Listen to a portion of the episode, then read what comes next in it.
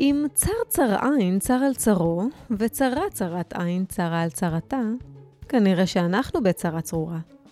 אבל אם הצר והצרה רק צרים סביב צירם, אז דעו כי אין שום בעיה. ואם הסתבכתם, לא נורא. הרי צרת רבים חצי נחמה, וכדי שלא תהיו לבד, הבאנו לכאן אחיות ואחים לצרה. הבנתם נכון? אתן ואתם על הסכת צרות. צרו מקום ושבו בנוח, אנחנו מתחילים בלי דאגות.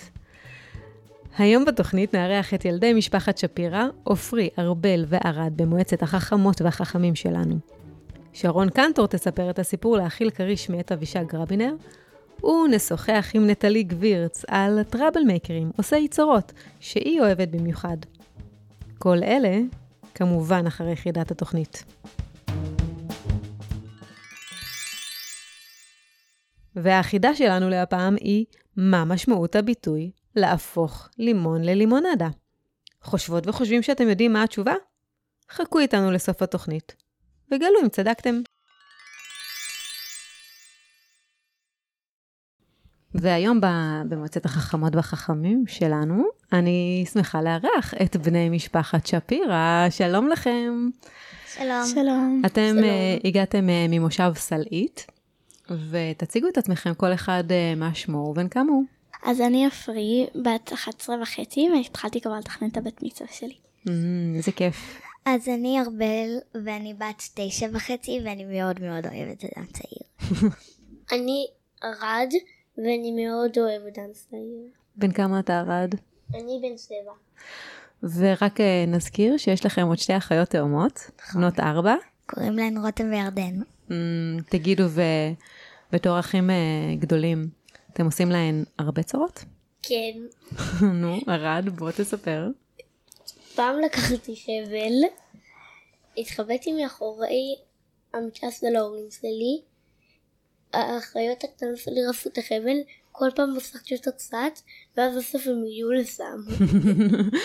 כלומר, הנחת להן חבל על הרצפה במטרה שיבואו uh, לתפוס אותו, כל כן. פעם שהן התקרבו, אתה משכת אותו כן. קצת לכיוון אחר, כן. שובב. שנייה, ואז כשהם נכנסו לסם אני ברחתי, ואז שמתי שמיכה עליהם, ואז ברחתי. אז אני פחות עושה להן צרות, אני יותר באה לעזור להן עם הצרות, בתור אחות הגדולה שלהן. אמ, גם אני כזה יותר עוזרת להן, כי כאילו אנחנו הגדולים, אז יש לנו יותר כוח עליהן, אבל אני לא רוצה לנצל את זה לרעתן, אני רוצה לנצל את זה לטובתן, לעזור להן. מתוקה. עם הכוח שיש לי. ואני, יש לי שרה, יש לי יותר מדי נתונים וגרביים בארון, ואז אני שם חלק האחריות שלי. מעביר אליהן. הוא מחביק קצת. נכון, הוא מתחת לשמיכות, ואז כזה, וגם הוא לא עושה את זה רק לנו, הוא עושה את זה גם לנו, ואז כזה, אנחנו מרימות את זה, אמ, ואז כזה, ארד! תגידו, אה, משפחה כל כך גדולה עם חמישה אחים ואחיות, זו צרה או ברכה לדעתכם? ברכה. לא. אני ממש אוהבת את זה, אני יכולה לתת מלא יתרונות. כן, עופרי, האחות הבכורה, שבעצם, אז קודם כל זה בית מלא בשמחה וב- ובבלגן קצת ובילדים ואני אוהבת את זה. וגם אם אני בריב עם מישהו אחד או שמישהו אחד הלך לחבר או משהו כזה אז אני עדיין יכולה כאילו להיות עם מישהו אחר ועדיין יהיה לי כיף. וגם אני יכולה להגיד שאצלי בחבורה הספציפית אנחנו שבע בנות והאוטו שלנו מתאים לשמונה שמונה נפשות אז, אה, אז כאילו רצינו מלפני כמה ימים ללכת לסרט ולא היה לנו אוטו שיסיע אותנו כולן ביחד ולא, ולא רצינו להתחלק אז נסענו באוטו שלנו. כי יש לכם בגלל המשפחה הגדולה. כן, זה גם בית יותר גדול. נכון, וגם נגיד, אה, כשאני קונה צעצועים אני אוהבת אותם, אבל אני משחקת בהם הרבה. ואז כבר זה משעמם לשחק באותה צעצועים עוד פעם. אז כאילו יש לי מלא מבחר אחר, כי יש לי גם את... כן, אנחנו מתחלקים בכל הצעצועים וכל ברוב הדברים. שלנו. וממני אני לא כל כך מתחלק בגלל שאני הבן היחיד. אהה, אז יש לך תחומי עניין מעט שונים? נכון, נגיד, יש דברים שהוא אוהב שאנחנו לא. אתם אומרים שאתם כאילו אחים שמאוד אוהבים לעזור. איך אתם אה, מזהים כשמישהו נמצא בצרה? אוקיי, אז um, פעם הקמנו צוות כזה, צוות חילוצים, כך קראנו לו. אה, היינו עוזרים למי שבצרות, כאילו למשפחה ולחברים. אה, עשינו כזה לעצמנו מפקדה, אה, וקישטנו אותה בכל מיני קישטים וכל מיני דברים, והיה לנו כזה ממש תחפושות ומדים כאלה, וווקי טוקי היה, ואז כל פעם מישהו אחד כאילו היה משמרת כזאת, mm-hmm. שישב שם, ואז אם הייתה צרה אז הוא היה מודיע בווקי טוקי, וכזה כולנו היינו באים לעזור. אוקיי. Okay. אז... יש לנו בימבוט, אז אבא כאילו. שלי, כן, נסענו בבימבוט האלה. אמ, ואבא שלי, אה, אז פעם הוא היה צריך שהבית יהיה מסודר, אז עזרנו לו לסדר את הבית, ורותם לא הצליחה להרכיב פאזל, אז עזרנו לה, וירדן פעם החליקה, אז אה, גם עזרנו לה. Mm. וכאילו, זה היה כיף, אבל זה היה מזמן. אוקיי. יש כזאת, אה, רגע, רד, אני או אתה מספרים את זה על החתולים? את. אוקיי. אז... לא, אני, אני. טוב, החתול... יש לנו חתולים והם תמיד באים. אנחנו, שנייה, תספר שאנחנו אחד. יש חתולי רחוב ואנחנו פעם כשהם היו גורים היינו מאכילים אותם. ואז לאט לאט כאילו הם התרבו כי האמא הולידה עוד ועוד. ואז הם, הם, הם כבר מתחילים להיות תוקפניים. וזה... כדי לקבל את האוכל שלהם. כן. ואז זה כבר קצת מרחיז אותנו ללכת נגיד, לא, נגיד כאילו כשאנחנו כש... אוכלים, אנחנו לפעמים עושים ארוחות בחוץ, כי קושט לנו בחוץ, ואז כזה כל הזמן אנחנו כזה, אה! כאילו כל פעם צריך כל פעם צריך שמישהו ישמור שהחתולים לא יאכלו את האוכל ולא יקפצו עליו. וגם רותם וירדן החטא הקטנות שלנו קצת מפחדות מהם כי הם התחילו אה, לשרוט אותן. אז אה, זה גם צרה צרה צרה כן, גדולה שיש לכם. כן ואנחנו לא יכולים פתאום להזיז אותם כי כבר התחלנו להכיל אותם מלא זמן. הכנו מוכנות לחידון שלנו? כן. כן. אספתי כמה פתגמים או ביטויים שקשורים uh, במילה צרה, ואני רוצה לבדוק איתכם אם אתם uh, יודעים מה המשמעות שלה, בסדר? כן. אז ככה, מה משמעות הביטוי דיה לצרה בשעתה? אני אתן לכם אפשרויות, אוקיי? א', מספיק לעשות בעיות אך ורק בשעת התה. ב', לא צריך לחשוב מראש על בעיות, אלא להתמודד איתן כשהן יגיעו. או ג', מוטב להתכונן לכל צרה מראש, ולא להתמודד איתה רק בשעתה. מה זה ב'? נראה לי שזה ב', אבל רגע תקריא את זה שוב. לא צריך לחשוב מראש על הבעיות, אלא להתמודד איתן כשהן יגיעו. כן, זה נראה לי, כאילו זה נשמע הכי הגיוני. גם אני חושבת. נכון, זאת התשובה הנכונה. אמ, דיה לצרה בשעתה, זה אומר, נטפל בבעיה כשניתקל בה. אמ, שאלה הבאה, מה משמעות הביטוי אח לצרה, או אחות לצרה, כמו שאתן? אה, א', מי ששותף או שותפה אה, איתנו לאותה תחושה קשה, לאותו אסון או בעיה. ב', שותף או שותפה ליצירת צרות ומזימות. או ג', חבר או חברה שנמצאים לצידנו בכל מצב, גם בשמחה וגם בצרה. אני. מה המשפט שוב? אח לצרה.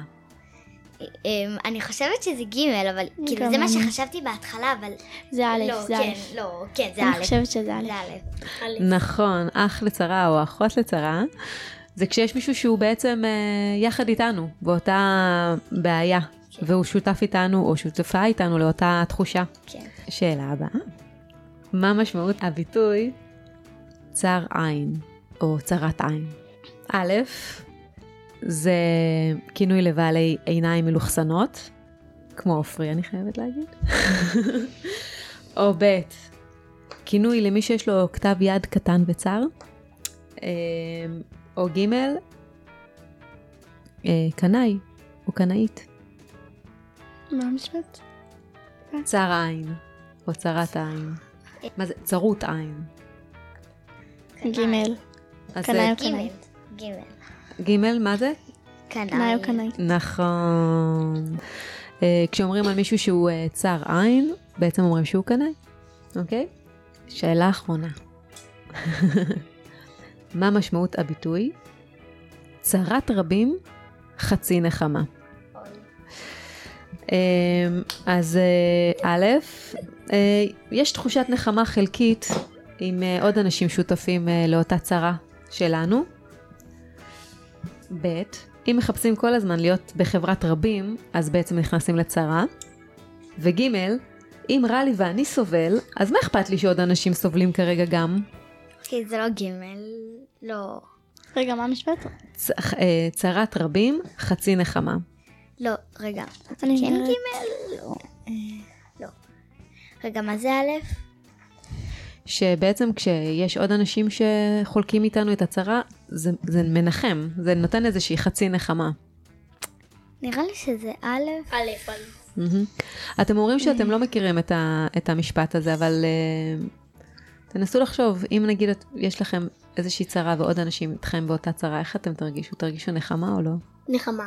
מהמם. נחמה זה כאילו טוב. כן. כן, כן. מרגיש. לא יודעת, לא חושבת. לא, האמת לא, כאילו, אני לא באיזה, נצמה, אה, כאילו, תלוי באיזה אני צרה. האמת אני לא, בגלל שתמיד עם עוד כמה הכי כועסים עליי. לא, אבל כאילו נגיד, עליי דווקא לא, עלייך כן, פחות. כאילו, אני, תדמייני שכועסים עלייך בשיעור, מה עדיף? שיגידו, שיגידו, ארבל, יש לך פתק להורים, או ארבל ו... לא, ארבל, אבל יש כאילו, יש כזה... יש צרות עם... לא. אבל נגיד, אני לא, אני לא הייתי מעדיפה את זה, אבל יש בזה משהו, כמו שהיא אומרת, שכאילו אם, שלא כל הכיתה תחשוב רק עלייך שאת כן. מפריעה, תחשוב גם על עוד מישהו, ואז זה לא כאילו הכל יהיה עלייך. נכון. אני חושבת. א', לא יודעת, א'. א', א'. כן. אני ראיתי שאתם אה, מתלבטים לגבי המשפט הזה, כי אתם לא בטוחים כל כך איך אתם מרגישים איתו.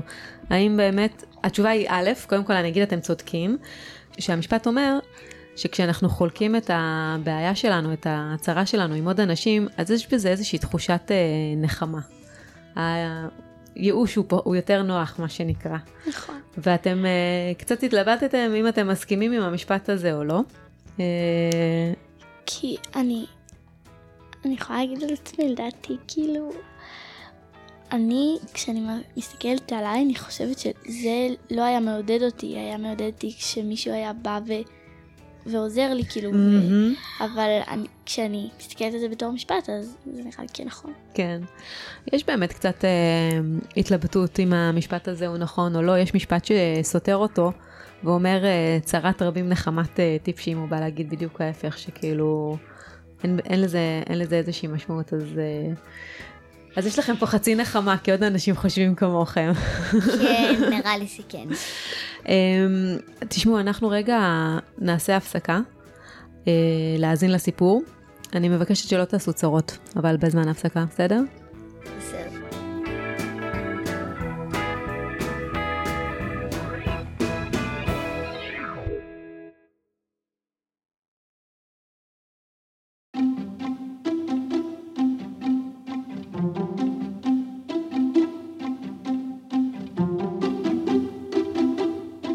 להאכיל כריש.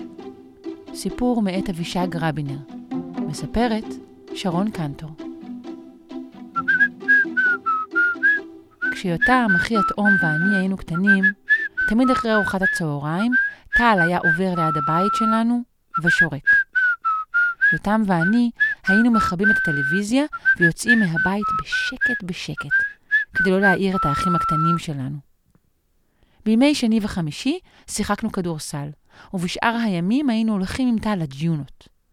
אמא תמיד התנגדה שנלך. התירוץ שלה היה שפעם, כשאבא היה ילד, הוא ראה שם נחש צפה. לנו היו סיבות ממש טובות ללכת לג'יונות. ברגליים יחפות היינו מטפסים על הגבעות, ואז רצים במישור על החול הרך וקופצים ומתגלגלים במורדות שוב ושוב ושוב. כשהתעייפנו, השמש כבר הייתה כתומה, כמעט נבלעה בתוך הים. והיינו מתיישבים בשורה, אחד ליד השני, ליד השלישי, מביטים בשקיעה ומדברים. מה אתם עושים שם כל אחר הצהריים? אמא שאלה. קופצים, אמרנו לה. וזהו? ומדברים, אמר יותם. מדברים, היא הגניבה מבט על אבא. מה את רוצה? אבא הצדיק אותנו. זה גם מה שאני עשיתי בגיל שלהם, אה, פחות או יותר. עם טל תמיד היה כיף. הוא ידע לזהות בחול עקבות של ציפורים וזוחלים, הכיר כל חיה שצצה בדרך, וידע להכין משרוקית ממקל במבוק. לא שיאמם איתו, הרעיונות שלו אף פעם לא נגמרו. יום אחד, כששמענו את השריקה ויצאנו מהבית, טל עמד שם עם תיק על הגב. בשביל מה הבאת תיק? שאלתי. טל הוריד את התיק מהגב והוציא ממנו חבילה בגודל של חצי כדורגל, עטופה וקשורה בשקית בד. מה זה? שאלתי. זה בשר שאמא שלי קנתה לכלבות. לרקסי וקטיני? התפלא אותם. כן, לפעמים מפנקת אותם. אבל איפה הן? שאלתי. בחצר שלנו. אז למה הבאת בשר? שאלנו שנינו יחד. כי היום אנחנו הולכים לעשות משהו מיוחד. מה? שאלנו פה אחד. אבא שלי אמר שראו כריש אפרורי בתחנת הכוח בחדרה. טל שתק רגע, ואנחנו שתקנו איתו. אנחנו הולכים להאכיל אותו. להאכיל כריש? יותם פתח את הפה ושכח לסגור אותו. להאכיל כריש? טל הסתובב ופנה לרדת בשביל, ואנחנו אחריו. הלכנו לאורך החוף של מכמורת, ואחרי שעברנו את הסלעים, התחלנו לרוץ, מעבירים בינינו את התיק בתורות. הערובות בתחנת הכוח חדרה נראו פחות רחוקות ממה שהן היו באמת, ואחרי כמה זמן התחיל לכאוב לי הצד. הפסקה! טל צעק, כאילו קרא את המחשבות שלי, והוציא מהתיק בקבוק מים ושלושה תפוחים. שתינו את כל המים וטרפנו לתפוחים. ראית פעם כריש במציאות? באקווריום באילת, אמרתי. כריש אפרורי הוא ענק. טל אכל את הליבה של התפוח. אבל זה כריש בכלל לא מסוכן. אז אפשר לשחות איתו, יותם מתלהב. ואם בסוף הוא כן מסוכן? קודם בואו נגיע ונראה שהוא עוד שם. טל סגר את התיק, ושלושתנו קמנו והמשכנו לרוץ לכיוון הערובות שהעלו עשן. היה כמעט חורף. הרוח נשבה והחוף היה ריק. טל הוציא את הבשר מהתיק, ושלושתנו קיפלנו את המכנסיים ועמדנו בשקט בתוך המים. הנה, הנה! צעק יותם. איפה? טל חיבק את הבשר מרוב התרגשות. אה, בעצם לא. מה אתה ממציא? התעצבנתי. לא המצאתי, אבא שלי אמר. טל אמר, נעלב. אני בכלל התכוונתי ליותם, אבל לפני שהספקתי להסביר, יותם הוריד את החולצה ואמר, בא לי להיכנס למים, כבר שחינו עם דולפינים פעם. קצת נלחצתי. ואם בסוף זה יהיה כריש טיגריס? יותם התעצבן. מה פתאום כריש טיגריס? אנחנו לא באילת. אבל לפני שהספקתי לענות, ראיתי פתאום במים, לא כל כך רחוק, סנפיר, אפור, ענקי. שם! שם! בקושי הצלחתי לדבר. הנה, הנה! גם טל התרגש, למרות שהוא זה שהביא אותנו לשם. שלושתנו קפצנו לאחור. טל ואני המשכנו לקפוץ במקום, ורק יותם הוריד גם את המכנסיים ונשאר בתחתונים. מה אתה עושה? צעקתי. יותם התעצבן. כשהיינו קטנים, בכית כי לא הייתה פינת ליטוף תנינים בחמת גדר, ועכשיו אתה מפחד? הוא זרק את המכנסיים על החולצה ואמר בביטחון. טל אמר שכריש אפלולי לא מסוכן. אפרורי, תיקן אותו טל, שנראה מודאג. אבא שלי שיחה פעם עם כרישים, אבל זה היה בתאילנד. ואז הוא השתתק לרגע והצביע לעבר המים. אני לא מאמין. הנה עוד אחד. ובאמת, פתאום ראינו עוד כריש, קטן יותר. אולי הגדול יותר הוא האימא, אמרתי. שהיא לא תתעצבן עלינו. עכשיו יותם נראה פחות נלהב. פחדן אחד, אמרתי. אבל בעצם שמחתי לראות אותו מתלבש. בואו נעלה על המזח, הציע טל. וככה טיפסנו על הסלעים והבטנו למטה, אל המים. עכשיו כבר ספרנו חמישה כרישים. הם היו ממש גדולים והתווכחנו כמה הם שוקלים. אני ניחשתי 60 קילו, טל אמר 100 ויותם 300 קילוגרם. בינתיים השמש התחילה לשקוע. עוד מעט לא נוכל להאכיל אותם, אמרתי. ישבנו על הסלעים, הכי קרוב למים. פתאום כל הרעיון של להאכיל כרישים נראה לי לא הכי חכם. אבל לפני שהספקתי להגיד מילה, יותם זרק חתיכת בשר והכרישים מיהרו אליה, חותכים במהירות את המים. עכשיו הם נראו הרבה פחות נחמדים, והמשיכו להסתובב מתחתנו בעצבנות גם כשסיימו לאכול. תראו, אמר טל, משהו תקוע על הכריש הזה בצד. ובאמת, היה אפשר לראות חתיכת חבל שהשתלשלה מהגוף שלו ונגררה אחריו. זאת האימא של הקטן, אמרתי. מסכנה, אולי נתקע לה קרס. היא די מפחידה, אמר יותם. הכרישים בסכנת הכחדה, נזכרתי, ופתאום ממש ריחמתי על הכרישה, שהסתכנה וסחטה למפרץ להשתכשך במים החמים עם כל הרשתות והקרסים שהדייגים משאירים שם. זרקתי חתיכת בשר על המים וגם טל זרק. אחר כך זרקנו אחת-אחת את כל החתיכות, וראינו את הכרישים טורפים אותן. זה היה גם מפחיד וגם נהדר. כשהשמש הייתה חצי בתוך המים, הרגשתי בבת אחת עייף נורא. גם נעשה קר. לא ידענו מראש שאנחנו הולכים להאכיל כרישים, אז לא הבאתי מעיל. היי, hey, ילדים! וראיתי את תמיר, אבא של טל, במעיל החום הגדול שלו, וכרגיל, בלי נעליים. עוד חצי שעה יהיה חושך. תכננתם להישאר עם הכרישים כל הלילה? הוא חייך, ובכלל לא כעס. קמנו מהסלעים והלכנו אחריו לטנדר, והוא פרה לנו את השיער, שגם ככה היה פרוע מהרוח. ראיתם משהו מעניין? שאל תמיר. ראינו כרישה עם גור, התלהב טל, ותמיר צחק ואמר, אין דבר כזה עם הכרישה. כריש הוא לא יונק, כריש זה דג. מזל שלא נכנסתם לשחות איתם. אחר כך שתקנו כל הדרך הביתה. הייתי עייף. עבר הרבה זמן מאז שאכלנו את התפוחים. כשירדנו בבית ויותם זכר להגיד תודה רבה, תמיר חייך וענה, על עוד דבר, ואל תדאגו, אני לא אגיד כלום. לא לאבא שלכם, ובטח שלא לאימא. הייתי צריך לנחש מיד שזה מה שתעשו כשסיפרתי לטל על הכריש בחדרה, אבל לקח לי שעתיים לקלוט. בצדק אמא שלך כועסת עליי. אבל לא קרה כלום, חייך טל. במקרה, אמר אבא שלו.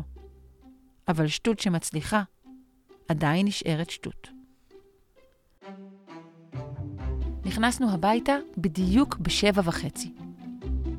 כבר ערכתי את השולחן לבד, אז אתם שוטפים כלים, אמרה אמא, והגישה לנו מרק עגבניות רותח. שפכתי מעל מלא שקדי מרק והסתכלתי עליהם, שתים במים האדומים. אחר כך טרפתי אותם, וכשהרמתי את העיניים מהקערה, נתקלתי במבט של יותם. התחלתי לצחוק, וכל המרק השפריץ לי מהאף. גם יותם צחק, ולא הצלחנו להפסיק. שוב אתה עם הצחוק הזה? לפחות תגלו לנו מה כל כך מצחיק, אמרה אמא. זה צחוק של תאומים, אמרה האחות שלנו, אוריאנה. אף אחד חוץ מהם לא יכול להבין.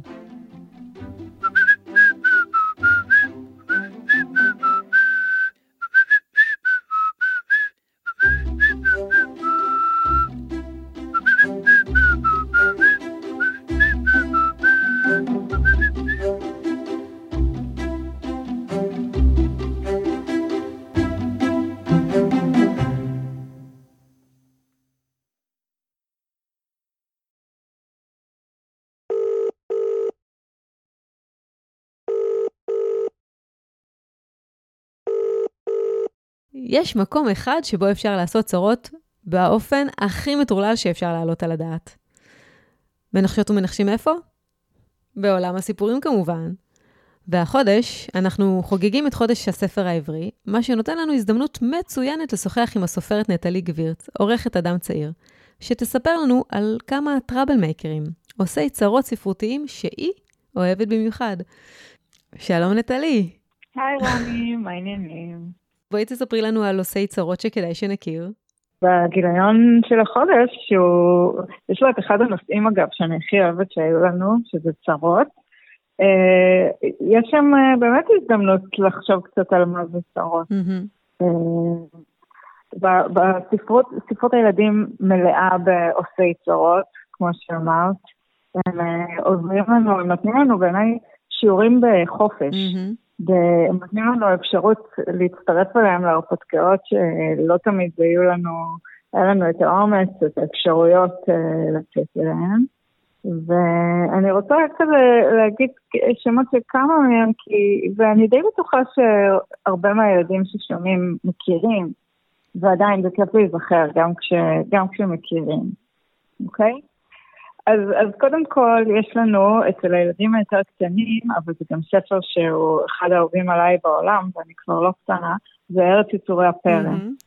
יש שם את uh, מקס, שהוא ילד, אגב, לבן שלי קראתי על שמו, הוא ילד שעושה, כמו שאימא שלו אומרת, צרות ממין אחד וצרות ממין אחר, והיא שולחת אותו לחדר, ובעצם שם הוא יוצא להרפתקה עם אה, יצורי פרא אה, בזכות הצרות האלה בעצם. Mm-hmm.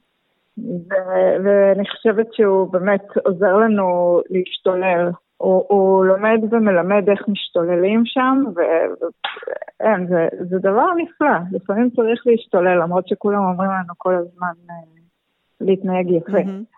ו... אבל יש גם uh, הרבה גיבורים שאנחנו אוהבים, כמו בילבי, או בכלל הגיבורים של uh, אסטריד לינדגרן, הסופרת, כמו אמיל. יש לה, היא מתמחה בגיבורים שעושים צרות. נכון. Uh, ילדים שיוצאים להרפתקאות, ואנחנו יוצאים איתם, למרות שבאמת לפעמים זה, אנחנו יודעים שמה שהולך לבוא זה בלאגן גדול, וזה מאפשר לנו להיות שם בבלאגן הגדול בלי יותר מדי להתלכלך. בלבי ששופכת לעצמה ביצים לשיער ועושה בבית אה, ספונג'ה עם אה, אה, נעליים כאלה, מחליטה על הרצפה וישנה הפוך עם הרגליים על הכרית. היא נותנת לנו, כולנו רוצים להיות ככה. יש גם הרבה ילדים מאוד אוהבים את קפטן תחתונים, שיש שם את ג'ורג' והרולד, שהם באמת, כמות הצרות שהם עושים היא אינסופית, אבל בלי צרות אין לנו סיפור. אנחנו לא חייבים להזדהות עם, עם, מי שעושה את הצרות. כשהייתי קטנה התחפשתי לאניקה, שהיא החברה של בילבי. כי לא רציתי להיות mm-hmm. בילבי, רציתי להיות זאת שנמצאת לידה. ש, שאפשר לצאת עם בילבי להרפתקאות. אה, כשגדולים קצת יותר, יש לנו את אן שירלי, שהיא גם ג'ינג'ית, אה, נכון. שעושה צרות, הסופית. בלי להתכוון, אגב. נכון, לפעמים, לפעמים עם ולפעמים בלי. אה, אבל, אבל זה פריצת גבולות, וזה מלמד אותנו, זה כמו שהציפורים מלמדות את הגוזלים שלהם לעוף, אז אנחנו מסתכלים על, ה, על הילדים האלה בספרות, ו, ולומדים בעצם דברים על החיים, אני חושבת. ובספרות, ובכלל ג'ינג'ים זה דבר, כאילו ב... אה, זה מין סמן לצרות נהיה. נכון. וגם אצלנו בספרות הילדים הישראלית, הדמות, אני חושבת, הראשונה שקופצת לראש אה, בצרות היא ג'ינג'י. זה סדרת הספרים של אה, גלילה רון פדר עמית, והיא mm-hmm. אה, סדרת ספרים שליוותה באמת דורות של ילדים פה. וג'ינג'י הוא ילד שמחפש הרפתקאות, הוא פשוט מחפש צרות, אפשר להגיד. אה, ועושה את החיים שלו ושל האנשים סביבו להרבה יותר מעניינים בזכות זה. ואני חושבת שזה יצא לנו מושלם איכשהו שאנחנו מתחילים קומיקס של ג'ינג'י בדיוק בגיליון שעוסק בצרות. כי, נכון. כי זה ממש, אה, זה, זה די מדהים. שזה יצא ככה. אנחנו יוצאים איתו להרפתקה, ואני חושבת שגם גלילה רון פדר כתבה לנו, ב... היא כתבה מין מכתב כזה לילדים לקראת ההתחלה של הקומיקס החדש שלנו, שאנחנו נורא נורא מתרגשים שאנחנו עושים אותו ביחד. אז היא כתבה שהיא, ג'ינג'י זה היא בעצם, למרות שהיא לא בן והיא לא ג'ינג'ית, אבל uh, היא רצתה להיות ילדה ש... ש... שפועלת בעולם, שהילדות תהיה מעניינת. והנה, אלה הצרות, הצרות מביאות עניין. ושוב, אני אגיד, זה שיעורים בחופש מבחינתי, ואני עדיין לומדת אותם. רק נוסיף עוד כמה מילים על הקומיקס החדש שמתחיל להתפרסם אצלנו בהמשכים. הוא מבוסס על הספר ג'ינג'י מאת גליל אהרון פדר עמית. כן, הוא יהיה, הוא, זה יהיה סיפור מאוד מאוד uh, מותח ומרתק ומצחיק. Mm-hmm. אני ממליצה uh, לעקוב, לעקוב. נטלי גבירץ, תודה רבה. נתראה בשבוע הספר. בדיוק, בואו בוא נקרא מלא ספרים ונעשה מלא צרות. להתראות. ביי.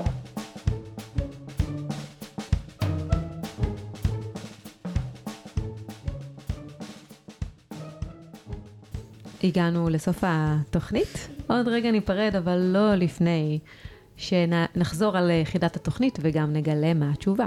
אז חידת התוכנית הייתה כך: מה משמעות הביטוי להפוך לימון ללימונדה? אוקיי, אז אמ, אני יכולה להיות ראשונה. אוקיי.